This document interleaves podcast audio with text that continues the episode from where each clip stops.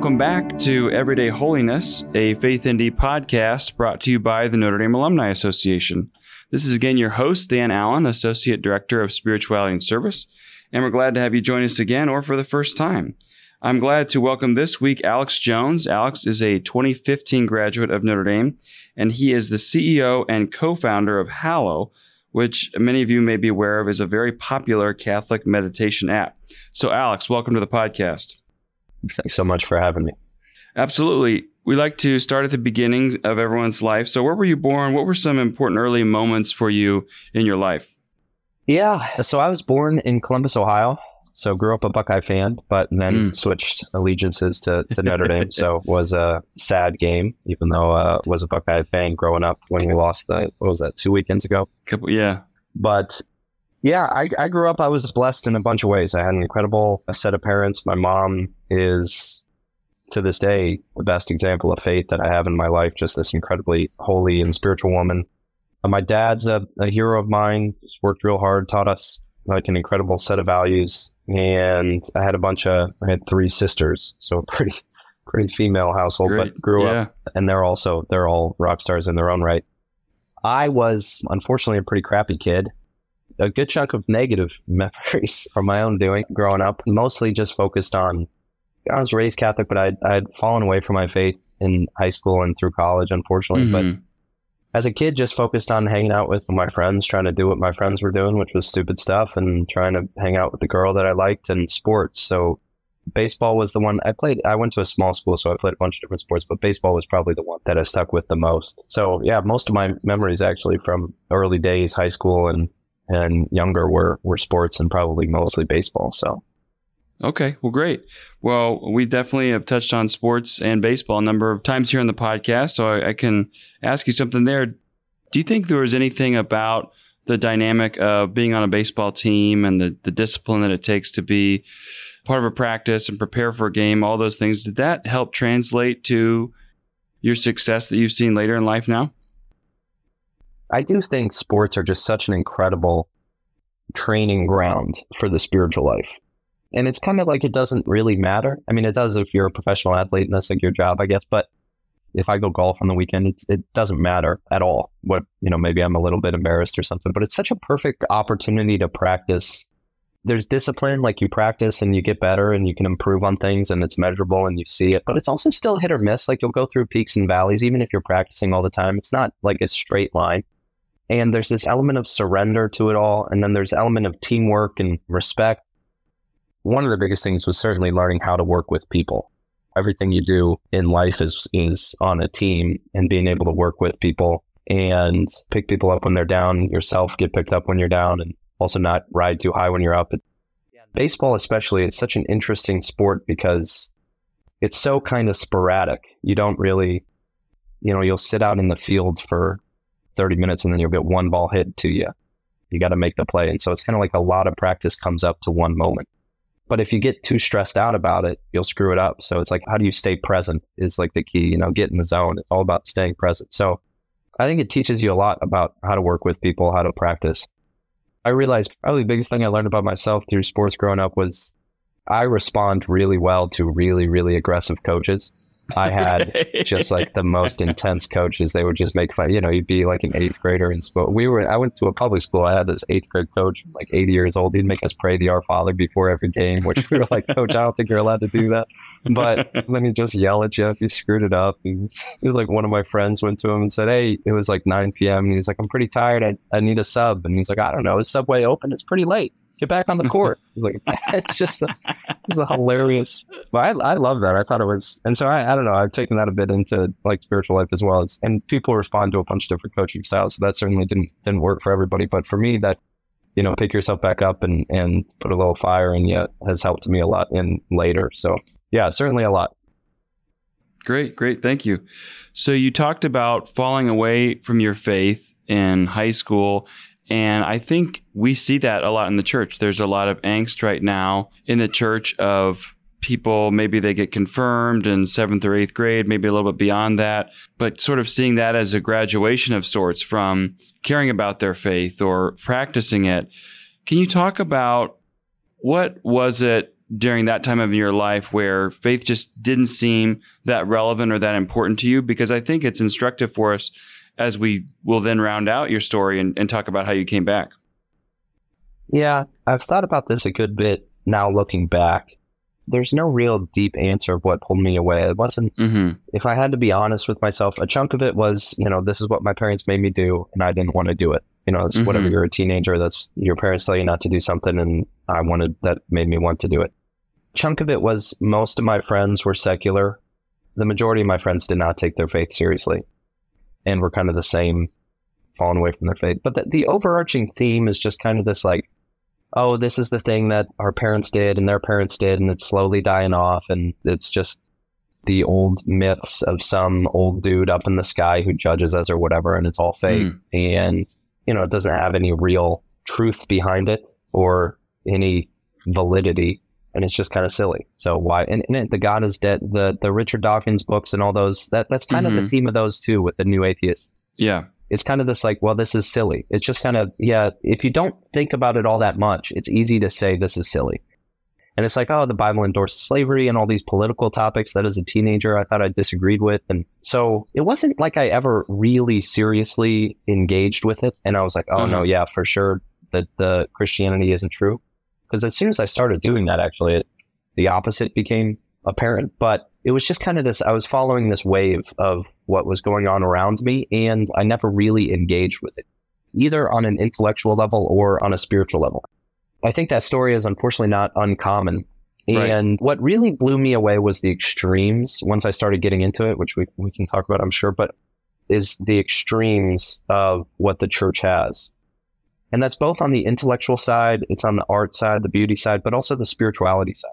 And I never really thought or engaged with those at all. You kind of just taught, like, okay, here are the 10 commandments here, and, and you learn it in third, fourth, fifth grade, and you're kind of taught these basics, which is awesome. But then there's this rat, like the intellectual, the craziness of the theology of the church and Mhm. how you listen to C.S. Lewis, even just on the Christian perspective, and if you go as far as to get into Augustine or Aquinas or any of these, and you can't come away from that and be like, okay, yeah, there's no real intellectual rigor here. But it's just the, ex- the, the real exposure to that. As soon as you're really exposed to it, you're like, wow. I mean, I was like, wow, there's a lot of people that are way smarter than me. I mean, it's not yes. that have thought about this way more than I have. I can't understand 20% of what these guys are saying. And so that was like the beginning of, wow, wait, there is actually something kind of like physics in the sense that like physics is appealing because it's so radically intellectually complicated. There's like so Mhm. much. Now there's simplicity to it too, which is beautiful, but it's, it's so like if you talk to some, you know, a friend of mine is doing his PhD in physics and you talk to him for two minutes and you're like, wow, you, you know so much more than I do. But we don't really ever get exposed to that in the church. I think folks like Bishop Barron, Father Mike, and a handful of folks are starting to do that where it's like, no, there is this real deep and intellectually rigorous truth to the church and exposing Mhm, people to that. mhm. I think that same thing is true for spirituality and the contemplative life.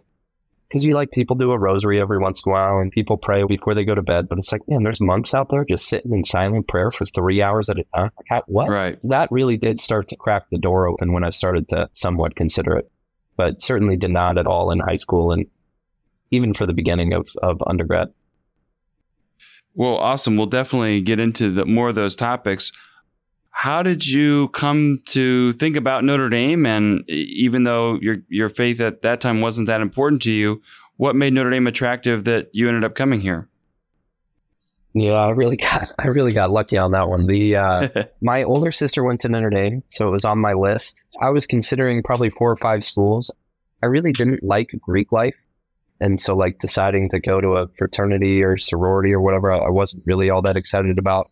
I Mhm. really loved Notre Dame's campus, like just the green, like it felt like you were in a different, it wasn't like part of a city. It was like you walk onto campus and it's all this green space and it's kind of this separate, yeah, it just felt, I, I, I love the campus. It's just beautiful. And then there was a diversity, like the academic diversity. hmm You know, I was going into engineering, but it wasn't a engineering only school. It had a bunch of different things that you could do if you decided that engineering wasn't the path you wanted to go down. And for me, it was, you know, maybe this is the sports thing again, but like when I went to some of the other schools, it was hard for me to build a relationship or bond with some of the other folks who were touring the school with me, some of the other students. Whereas at Notre Dame, all the questions were about intramural sports and like flag football and baseball mm-hmm. and all this mm-hmm. stuff that I was also interested in. And so it was like, yeah, I think they have some stat that, you know, Notre Dame is like 80 or 85% varsity athletes or something. And so it was something that it felt like a, a place a lot of people who were similar to me. But anyway, yeah, it wasn't, it had nothing to do with the faith, which is funny because it was a critical part in, in bringing me back to my faith, but it was just kind of this love for the campus and got pretty lucky. Yeah, absolutely. So, how did you find yourself growing both spiritually and in other ways as a student here? The dorm masses were something that I felt like I, I wouldn't go to them all the time, but it, it felt like it I could go to them enough where I never really felt like I was totally disconnected my, from my faith. And I, mm-hmm. I, I could imagine at a different school or a secular school, I really never would have gone to mass. That piece of it was a big piece for me. The second piece is I did have a good chunk of friends who were much deeper, at least intellectually, in their faith. And so we would get in debates all the time, like late night up to 2 yeah. a.m. or whatever, just arguing about whatever topic. And that started to uh, like I was saying before, crack the door that was like, oh man, there are, you know, actually, and, and I read a handful of the books they recommended, and it was like, man, there are actually a lot of people. There is actually some real intellectual rigor to this. I had a priest. My rector freshman year was Father Pete McCormick, who now mm-hmm. I think is in, in charge of campus ministry. But he was yeah. incredible. He's one of the one of the best priests I know. He's he's just and he's incredibly relatable. And so it kind of made, and he he knew his faith he knew church teaching incredibly well and was intellectually rigorous. So, so he was a big part of that too. And then I took a couple theology courses and philosophy courses actually that were, you know, the theology courses weren't as impactful. I took this one; they were great, but they they weren't quite as. The best one was probably this philosophy course, which was this philosophy of science course, mm-hmm. and it was funny because you don't I'm certainly not an expert in this, and it was a, a, good bit ago. So if, if you if we get into the arguments, I'm sure I'm sure I'm gonna remember them only vaguely. But that's right. Know, we, we, jumped into like David Hume's problem with induction, which is uh, this famous paper on induction. But it was Uh, what it did essentially was it it took a step back, and if you look at science, which science is awesome. I mean, the, the the scientific method has given us so much. But if you treat science as a religion, like if you treat science as the fundamental base, which is what essentially I was doing as a kid. I was like, no, all this all this religion stuff is silly. It's just science. We know science. Science gave us our phones and our planes. Like we can trust science. But when you actually dive into what is that? What does that mean? It changes from science to scientism, which is that doesn't really have that that solid of a basis. And it makes a bunch of assumptions that you have to take on faith just like mm-hmm. the church does and just like any belief system does. You have to start somewhere and you have to make some assumptions. And and so anyway, that that was a pretty interesting course because it opened up my eyes to like, well, okay, maybe part of it was, wow, there is actually some real intellectual rigor here to this faith thing. And the other half of it was, well, this kind of secular belief system, there may actually be some holes or there may actually be some leaps that you have to take just like you do in the Christian world. And so mm-hmm. then it was kind of this interesting question intellectually, and this is kind of separate from the spiritual side of this journey, which was, I would argue, probably a more important one for me. But was kind of like, okay, well, if I if I got to choose what I want, if I have to take a leap of faith and I can choose what I want to believe, and I have to jump off from some starting point, essentially, you're jumping off from materialism and science, or faith, which the Christian faith, like the first building block is love. And so it's like, mm. well, do I want love to matter? like to be the fundamental, like the most important part of the world, or do I just want it to be like a series of chemical reactions?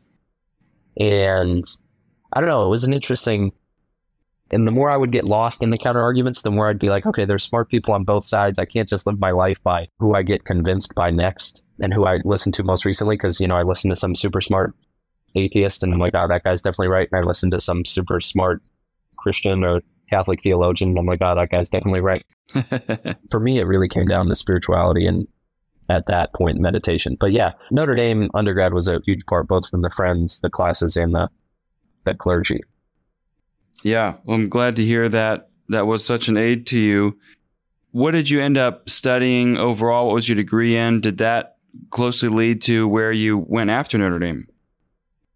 Yeah, I was mechanical engineering, which was I did mostly because it was the broadest form of engineering. You did a little bit of physics, a little bit of computer science, a little bit of uh, a uh, little bit of programming, a little bit of chemical engineering, a little bit of aerospace engineering. So you kind of touch on a little bit of everything, and it focuses mostly on physics and kind of first principles. I did an engineering internship.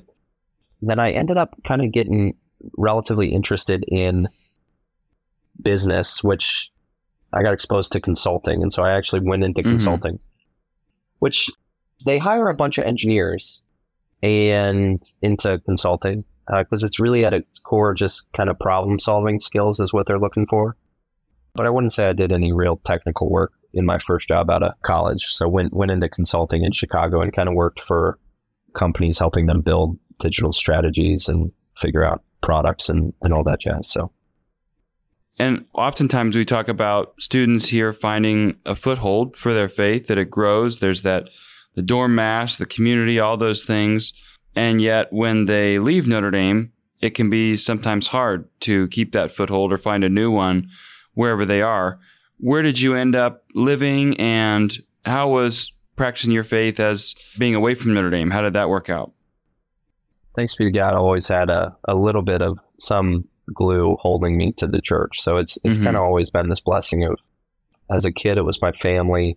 In in college it was Notre Dame and then after college it was who ended up being my wife. I think mm-hmm. we were dating after uh, college for a year or two and then we were engaged for a year or two. And she was an incredible woman real deep and beautiful faith. So she always took her faith seriously. So again, I always kind of had that connection to uh, she would go to mass on Sundays and I would join her every once in a while. We were in Chicago and so we were in the Lincoln Park area, just north of the city.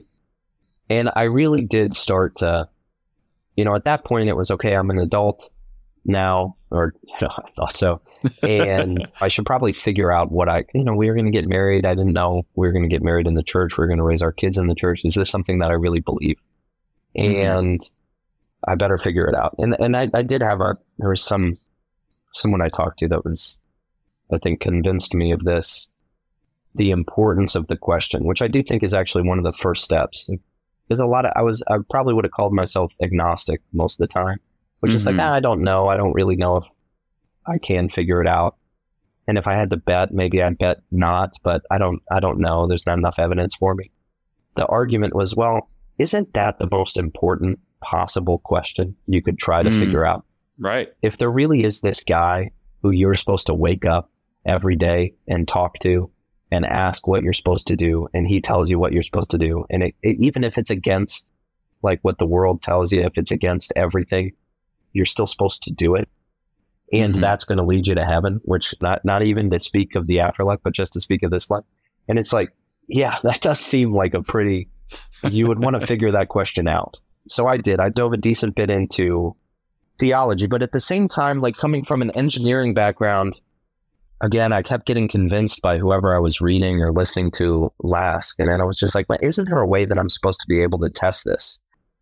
And the only thing for me that I could really figure out was this whole idea of prayer and meditation. And I actually did, I wouldn't even have lumped meditation in there at the beginning. It was just prayer. And it was this weird piece of faith where you're supposed to be able to talk to this guy. And it's like, that's strange. Like if I could pick up my cell phone and, you know, call Jesus in the morning and he would answer and talk to me, like that'd be pretty good proof that he was there, you know, like, right. if I was texting him on a regular basis, that'd be pretty good proof. So I was really fascinated with prayer and at the same time, pretty fascinated with this idea of contemplative and meditative spirituality.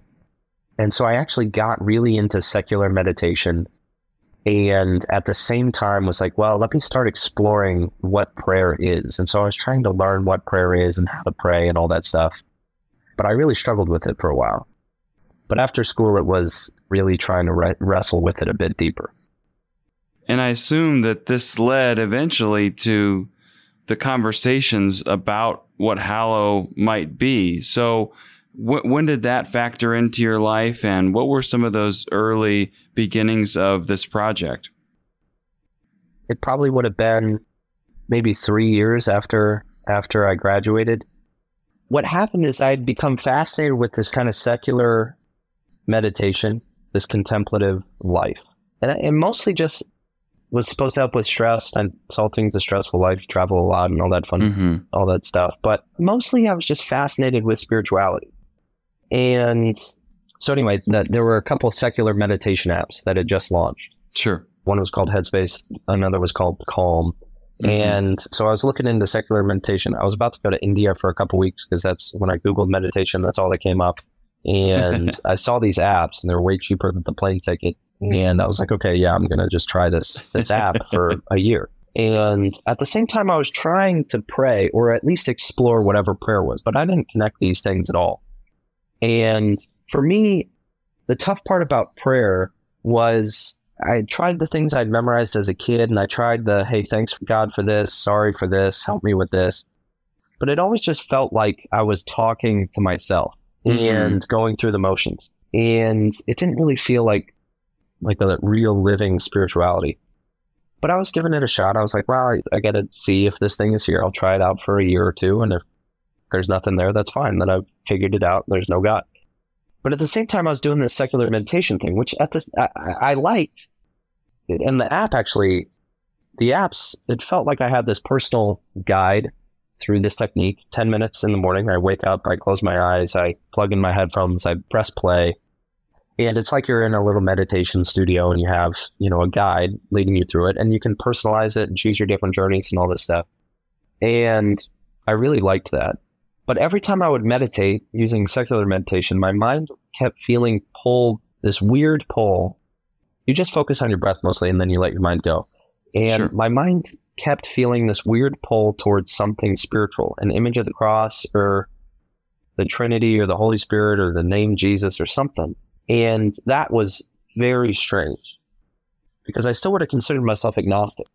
So anyway, I started calling people, priests that I knew from Notre Dame, friends who I talked to about faith, and I was asking them what I thought was a really interesting question, which was, you know, hey, is there any way that there's some sort of intersection here between this meditation thing and this faith thing? And I thought it was a really interesting question, but everybody I talked to laughed at me and just said, "Yeah, it's it's it's called prayer." We've been um, doing this for a while. Yeah, right? we've been doing this for two thousand years. You probably should have heard about it. And I was like, "No, no, no. I've heard about prayer. That's the stuff where you memorize stuff and you talk and you, are kind mm. of journaling to yourself." And I, I, had this one priest who I talked to about. I think I was engaged at the time. I talked to him on the phone, and he said, "Alex, imagine if you came home every day. At the end of the day, you called your fiance, and you said." Hey, honey, I'd like help with these things. I'm sorry for these things, and I'm thankful for these things. Good night. How healthy would your relationship be? Right. And I was like, well, I don't think it'd be very healthy. And he was like, why? And I was like, well, because 95% of my phone calls with her are, hey, honey, how was your day? Tell me what you need from me. And he was like, okay, so you listen for most of your conversation. And I was like, mm-hmm. yeah. And he was like, how much more would you want to listen if instead of talking to just another person, you were talking to the creator of the universe who knew what he wanted for you in every moment. Mm-hmm. And I was like, mm-hmm. well, that's, yeah, I'd, I'd probably want to listen more.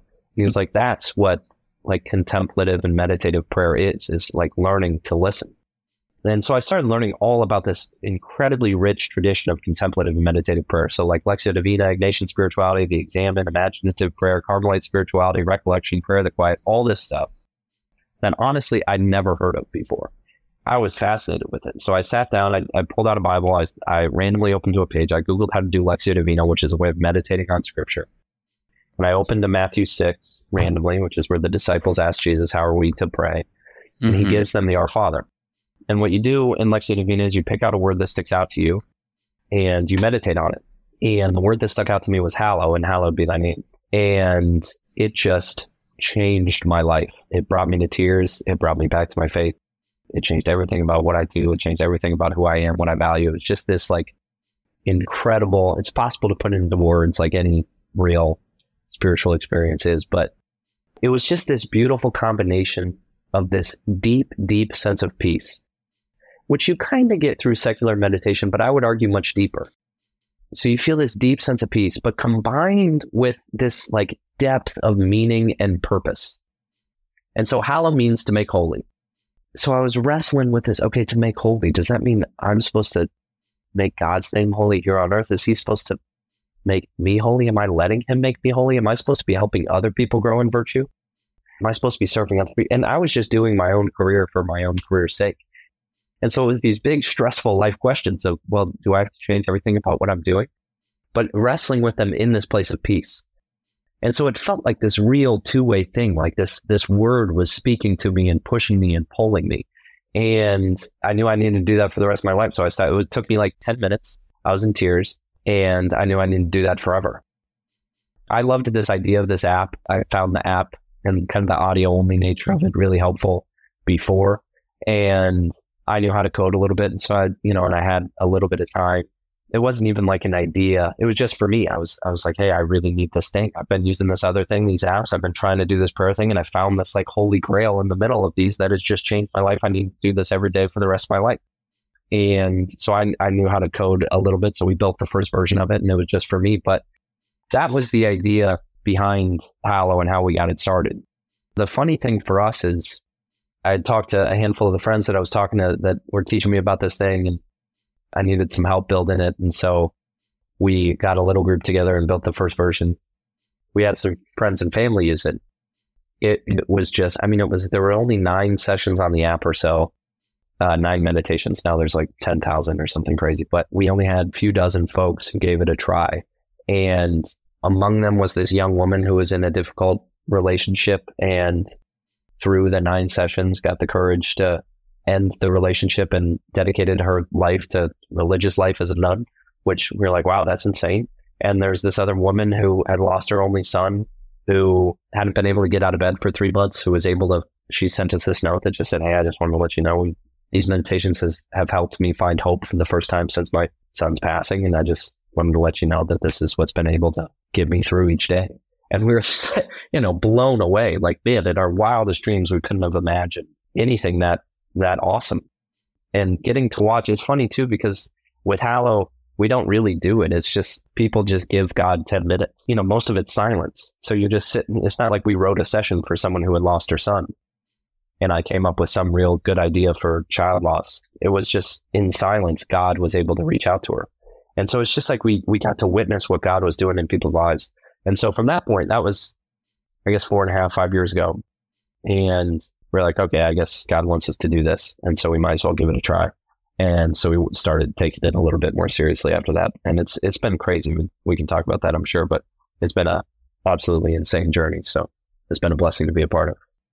Yeah. It's amazing this sort of change that happens when you open yourself to God's will and want to cooperate with it, that all of a sudden, you know, tremendous things happen. We see that at Faith ND, you know, through our daily gospel reflections and, you know, people write back to us and things that you would never even imagine people responding in that way, but just the perfect timing and it's really God's timing of the work of our hands and then, you know, putting it in people's lives. And, and you can certainly marvel at that. Of course, there's a practical side to this as well. You had a good job, you're newly married.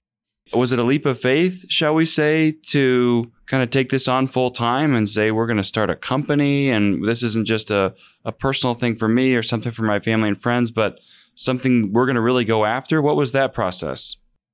Yeah it's probably the biggest leap of faith for my wife.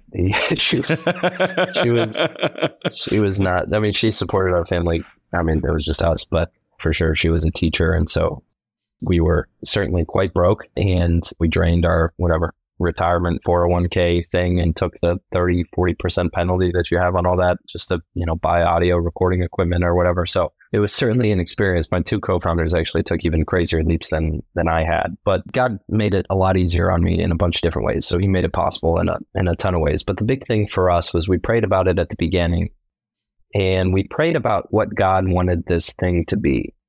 We were struggling with it a good bit because you know we were deciding between well we could have it kind of be a little nonprofit thing where we raise some donations and we kind of have this this offering that we give away or we could try to structure it as like a small business where maybe it works out and we have a small little team that can run it and it can sustain itself or it could be a startup and frankly there's no like good or bad path for us when we were considering it. We were just saying, "Hey God, what do you what do you want us to do here?"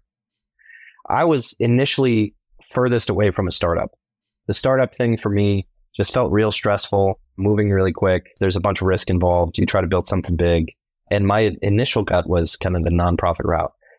I actually talked to a bunch of advisors, bishops and priests and friends who ran nonprofits, and they all said, please, please absolutely do not make this a nonprofit, which was a which was a fascinating Yeah.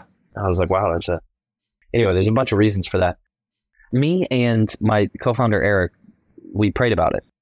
And we both ended up randomly opening up to, and again, a Lectio Divina session, the parable of the 10 talents. And the thing that stood out to us that we never really thought of before in that parable was this idea of risk. And so the guy who takes his five talents and turns it into 10, he didn't just do that by putting it like in a savings account and growing it at whatever, you know, 1% interest or whatever.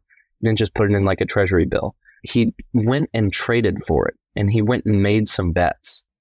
And the only way you could double your money or double, you know, your talents is by taking some risk, some decent sized risk. And so I thought it was fascinating. It was like this idea of like, well, man, I, I wish there was, I wish there was somebody who bet his five talents and then lost it. Like, what would the response have been? And maybe there's a counter to that that's like, well, if you're really taking risks with God, doing what God asks you, there's no real way that He lets you fail. But obviously, monetarily, He can, but in the way that He wants you to. We were really set that that was what God wanted out of Hallow. The thing about Hallow is it's not like we're curing cancer. It's not like we're the church and we're celebrating the mass. And it's not like we're a university that's providing invaluable education. It's not like we're trying to figure out how to land a rocket ship for the first time ever. It's like if Hallow's not around, I use Hallow all the time, the app. Personally, I use it three, four times a day. And if it's not there tomorrow, I'm going to be fine. I'm, I'm going to be just fine. I'll do my rosary. I know how to do a rosary. I'll do my daily gospel. I'll listen to some daily reflections. But if mass, if, if my church doesn't celebrate, if the church isn't there tomorrow, I'm going to be real upset. If I can't celebrate the Eucharist, if Notre Dame wasn't there, I'd be, you know, if you're, if you can't cure cancer. But the, the unique thing that Hallow does have as this app is this opportunity to build something really big and to reach out to folks who usually it's really hard to reach out to just because they're not usually going to mass. They're not Googling Catholic things they're usually not, although in my case was, but usually not attending, you know, Catholic universities and Catholic schools. The, you know, that this ability to reach out to people at scale and make a relatively big impact is, I think, a unique spot that Hallow has, which means that it has to take on some risk to do it and take some big swings. But we have this kind of unique opportunity to do that. And, and the startup model is actually built exactly for that which is this how can you try to build something real quick, know that, you know, there's a good chance that it fails. With any, you know, with any organization, there's a good chance that it fails, but especially when when trying to scale at the speed of a startup, there's a good chance that it, it fails. And you have to kind of be comfortable with that risk. And for me, it's been this really, again, like deeply spiritual experience of learning this process of radical surrender of like God, look, if the, if you want this thing to work out, it's going to work out, and if you don't want it to work out, that's that's fine. Then it then it won't work out. It'll be a stepping stone to something else. So you you, will use it however you want to use it, and really trying to focus on on building this like a startup, and to just build a really high quality product that wouldn't turn people away and would actually invite people in that would match up against any secular app and wouldn't be wouldn't feel like a poorly designed app or website which I think can turn a lot of, especially young people away. So just trying to build something great and build something that might have a chance of uh, helping the church out in their mission is, is what we got excited about. Well, and you have seen tremendous exponential growth, just a proliferation of the use of the app, the people in the Catholic world who are involved in the app, you know, really collaborating with all kinds of institutions and programs and dioceses and schools. I mean, it's just for me watching from the sideline a little bit. I've just been floored by how much things have grown by leaps and bounds in a relatively short amount of time. What do you attribute that to, and what have been some of the surprises along the way? Yeah, it, the attribution is really clear. It's it's all the big man upstairs. Right. he does some cool things when you let him. Yeah, I remember we had our first funding round, which was really the only one that really mattered because we were dead broke and we would have had to go get regular jobs, and so we would have probably given up on it or done it kind of on the side, and it would have probably sputtered out. But it was really stressful. You're pitching a bunch of people. You're trying to get people to bet on your idea, and and all this stuff is, you know, I probably had 80 to 100 meetings in the in the course of two weeks, and the vast majority of people thought it was a terribly stupid idea. I remember I just came back to my little studio apartment and was praying, and I was just like, "Look, God, this is too much weight. It's too much stress. I can't handle this. I'm going to make a deal with you, and the deal is." If this thing works, I promise you, I'm not going to convince myself that I'm some successful entrepreneur. I'm not going to convince myself that I somehow figured the thing out. I know that you're doing it. I will always give you credit. I'm never not going to give you credit. At the same time, if it doesn't work out, it's on you. It's not on me. I'm not taking the blame for that. I'm not taking the weight. It's too much weight. And that's fine. Yeah. Like you don't want it to work. That's fine. I'll go do something else. And you want me to do something else. That's fine. You know better than I do. And I don't know. From that moment, it's just, it's like that was a lesson that I was given at the very beginning. And that's the only lesson it's just like drilled into my head time and time again. So every partnership, you know, we've got incredibly lucky and blessed with the folks who we have on the app. So Jonathan Roumie from The Chosen's been incredible and a phenomenal partner, a phenomenal man of faith. Mark Wahlberg, Andrea Bocelli, that, you know, we've got a, a bunch more really awesome folks coming out, but uh, Father Mike Schmitz, Bishop Barron, all the, just these incredible people, you know, Sister Miriam actually is one of my, one of my personal favorites, but uh, these incredible people of great faith if you had told me that a thousand people would use this five years ago, I'd, I'd say that's ridiculous. There's no way. I don't know a thousand people. I, a thousand people feels like a massive amount of people. Like if I looked out in my yard right now and you told me that I think we just crossed like 12 and a half million downloads or something, which is just absurd. I mean, it's just a crazy, it's kind of fun for me because you get to brag on behalf of God. It's just like, yeah, God does really cool things. I mean, it's, he does really cool things when you let him. And every big opportunity or every big moment has just been this like we try to do something and then we give up and God does it. And he just waits for us to say, okay, you take care of it. And then he does it for us. And it's just like this constant reminder of this radical surrender. So it's been this. And for us, the, the coolest part of working on this is just these, you know, I told you a couple of those stories of the couple initial people. And I know, I'm, I'm sure you guys at Faith ND have a thousand of these stories, but we just get these stories every day from you know, someone dealing with alcoholism who hasn't been sober in 10 years, who was able to be sober for the first time for, you know, just past 80 days sober for the first time in the, the last 10 years. Someone who hasn't been to church in 30 years and goes back to church for the first time.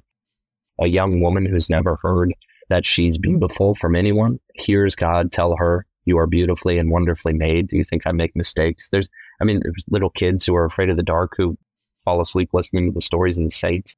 I mean, it's just like these the coolest possible stories.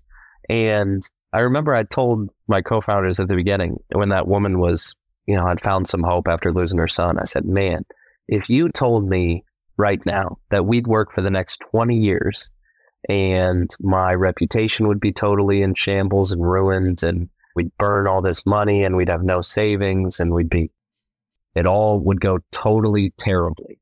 But one more of those people might encounter God in the way that she had, I would definitely do it. I do it a hundred times over. Yeah.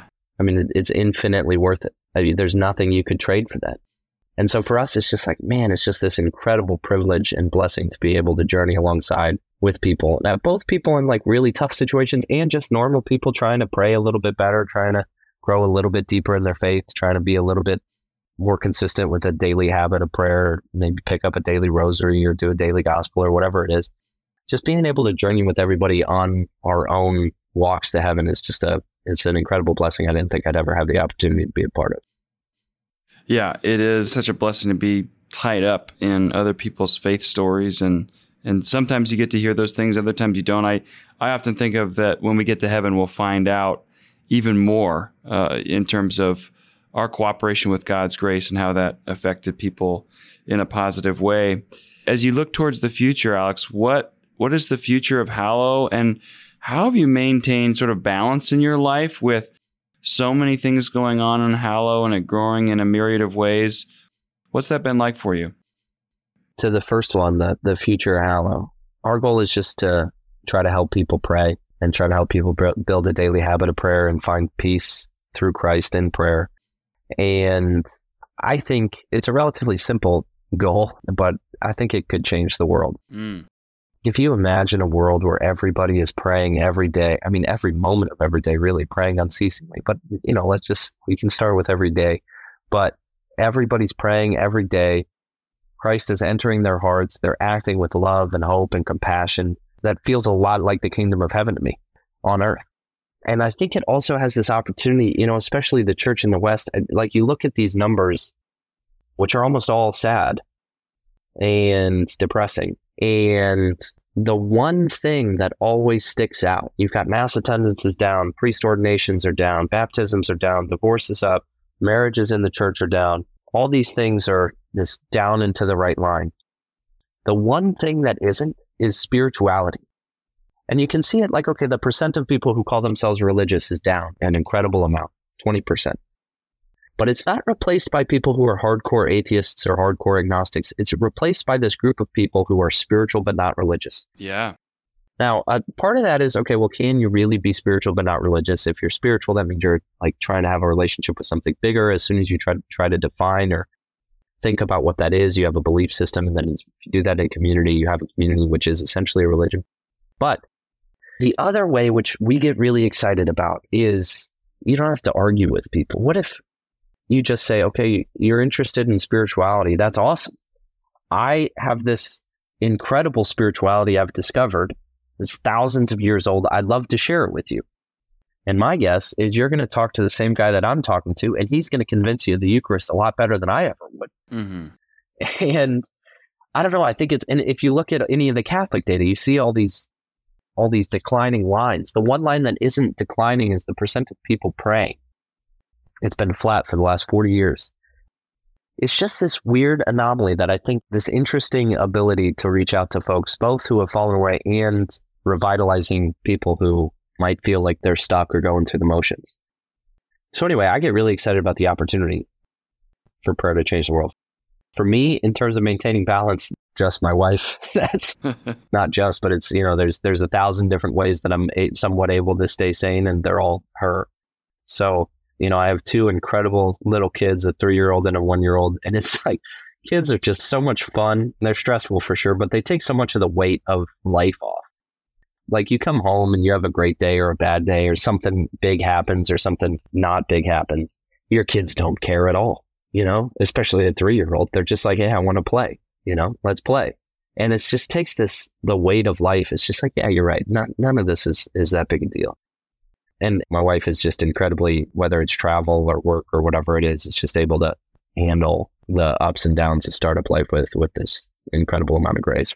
For me, though, it's just been this like really powerful and really awesome spiritual journey. I, I just like the content on the app. I just get to go talk to people I think are super interesting and learn from them how to grow deeper in the spiritual life. And that's, you know, my job essentially. It's just incredible. Like I get to pray essentially for work. It's like this awesome, it's this awesome blessing and learn and meet all these incredible people. And so it's certainly a crazy ride. And startup life is a crazy life, but it is this process of learning to learning to surrender. So is is the only way you can really I think any startup founder could could ever try to stay sane, but especially me. And of course, we have the advantage in faith life of having models of holiness both in front of us, your wife and your mom, your kids, your co founders, but we also have this connection to the saints and the models of holiness who have come before us and yet are still with us and still intercede for us. So, could you share with us some of your models of holiness? Who are the people that you look to as you seek to live a holy life? Yeah. St. Teresa of Avila is my. There's a ton, obviously, but she's she's she's got a special place in in my heart and in I, I don't know. St. Joseph would, would be a close. Yeah, they're both right there. St. Teresa of Avila would get mad at me if I put her before St. Joseph. So, so forgive me, both of you, please. yeah, St. Joseph actually. So Sister Miriam did this. I'd say at the beginning of my faith journey, St. Teresa of Avila was was incredible. She's this incredible example of Christian mysticism And she's so incredibly humble. She'll call herself the worst sinner in the world that God has ever made. And at the same time, she's like levitating for hours in these states of ecstasy. She prays and meditates. I mean, it's just like the craziest. And I don't know. This is what I was talking a little bit about before. It's like you could break down her teaching and be like, okay, here are the different castles and all that, all that stuff and the interior life. But there's something about reading her words and just experiencing, just seeing for a moment how radically a contemplative and mystical life she led. And there's something deeply inspirational about that. It's just like, wow, that's what that could look like. That's awesome. And it's inspirational. It's like watch, watching Michael Jordan play basketball or something. It's, that's awesome. Right. And then St. Joseph, there's just this, especially as a father, actually St. Teresa of Avila says in, in her books of, of all the saints, there is one who I have never, in any intercession I have ever brought to St. Joseph, he has always answered. And I implore you to pray to St. Joseph. And we did this St. Joseph consecration this spring with Sister Miriam. She had this incredibly beautiful, like imaginative prayer where you collect yourself and then imagine yourself at a breakfast table having coffee with the Holy Family. So with Mary making breakfast and St. Joseph sitting down with you and the child Jesus, you know, whatever age you want to pick. I think in my mind is probably like eight or something, mm-hmm. sitting at the table and they all kind of sit down and you just talk to them about what's going on. And it's just this incredible, and then you imagine what they'd say back. And it's just this incredibly, yeah, I don't know. I mean, obviously Mary is, Mary is impossible to beat from a saint perspective, but and St. Joseph and St. Teresa of Avila are probably the, are probably the two that I turn to the most often. And what about people in your life? Who would you cite there?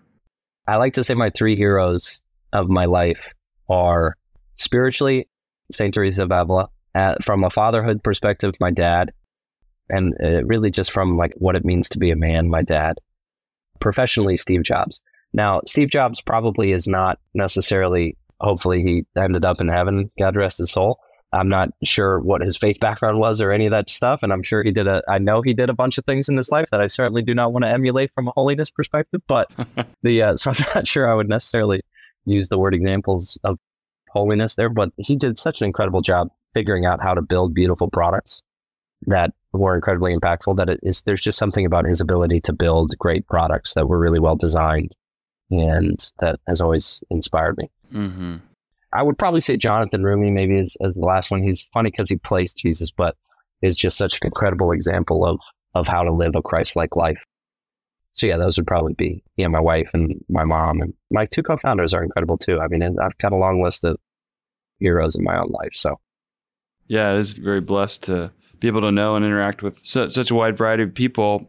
This journey of holiness for you, I mean, it's lifelong, but we've heard about some of the highlights and you know these turning points of starting Hallow just as something for you to make use of, and now it's become this thing that so many people use what still rings true to you in terms of growing in holiness? What are some of the practices that are especially important to you? Yeah, I mean, for me, I have a really great spiritual director, uh, Opus Dei Priest here in Chicago. It's just basics and getting consistent.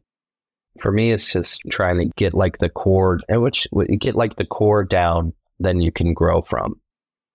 And it's like the foundation. It's like the healthy soil that everything can grow from. Mm-hmm. And the, his advice to me is, you know, it's it's three things every day, three things, which is mass, 20 minutes in silence, and a rosary. And you just always do those.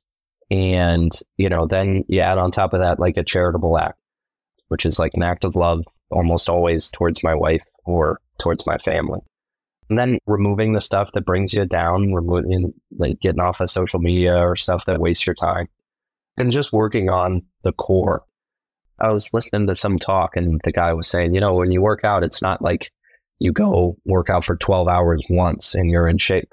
How you get in shape is you do a 20 minute workout, but you do it every day. It's this consistency. It's this do something every day. And it's like that, these little impacts in your life and how God's able to speak through them. And then the rosary, I'm probably a little bit more hit or miss, but I, mean, I, I hit it maybe 60% of the time. So we're working on that one. There's an app that can help you with that, you know. What's it what's it called? I think it's called Hallow. oh man, I hate that app. Everybody keeps telling me to download it, you know. and then for the app, it's helpful to do the little daily mass readings and be, before mass. The daily reflections mm-hmm. are super popular, which I listen to every once in a while. Jeff Cavins gives this awesome reflection on on the gospel readings. The time in silence, there's ways to structure it or focus on imaginative prayer. We do these kind of community challenges like the St. Joseph consecration right now. We're going through the rosary and a bunch more depth. And so, but like Advent and Lent, those things are, are nice ways to kind of spice up the spiritual life. And then the music. I just love the, we have this like incredible Gregorian chant and beautiful music on the app.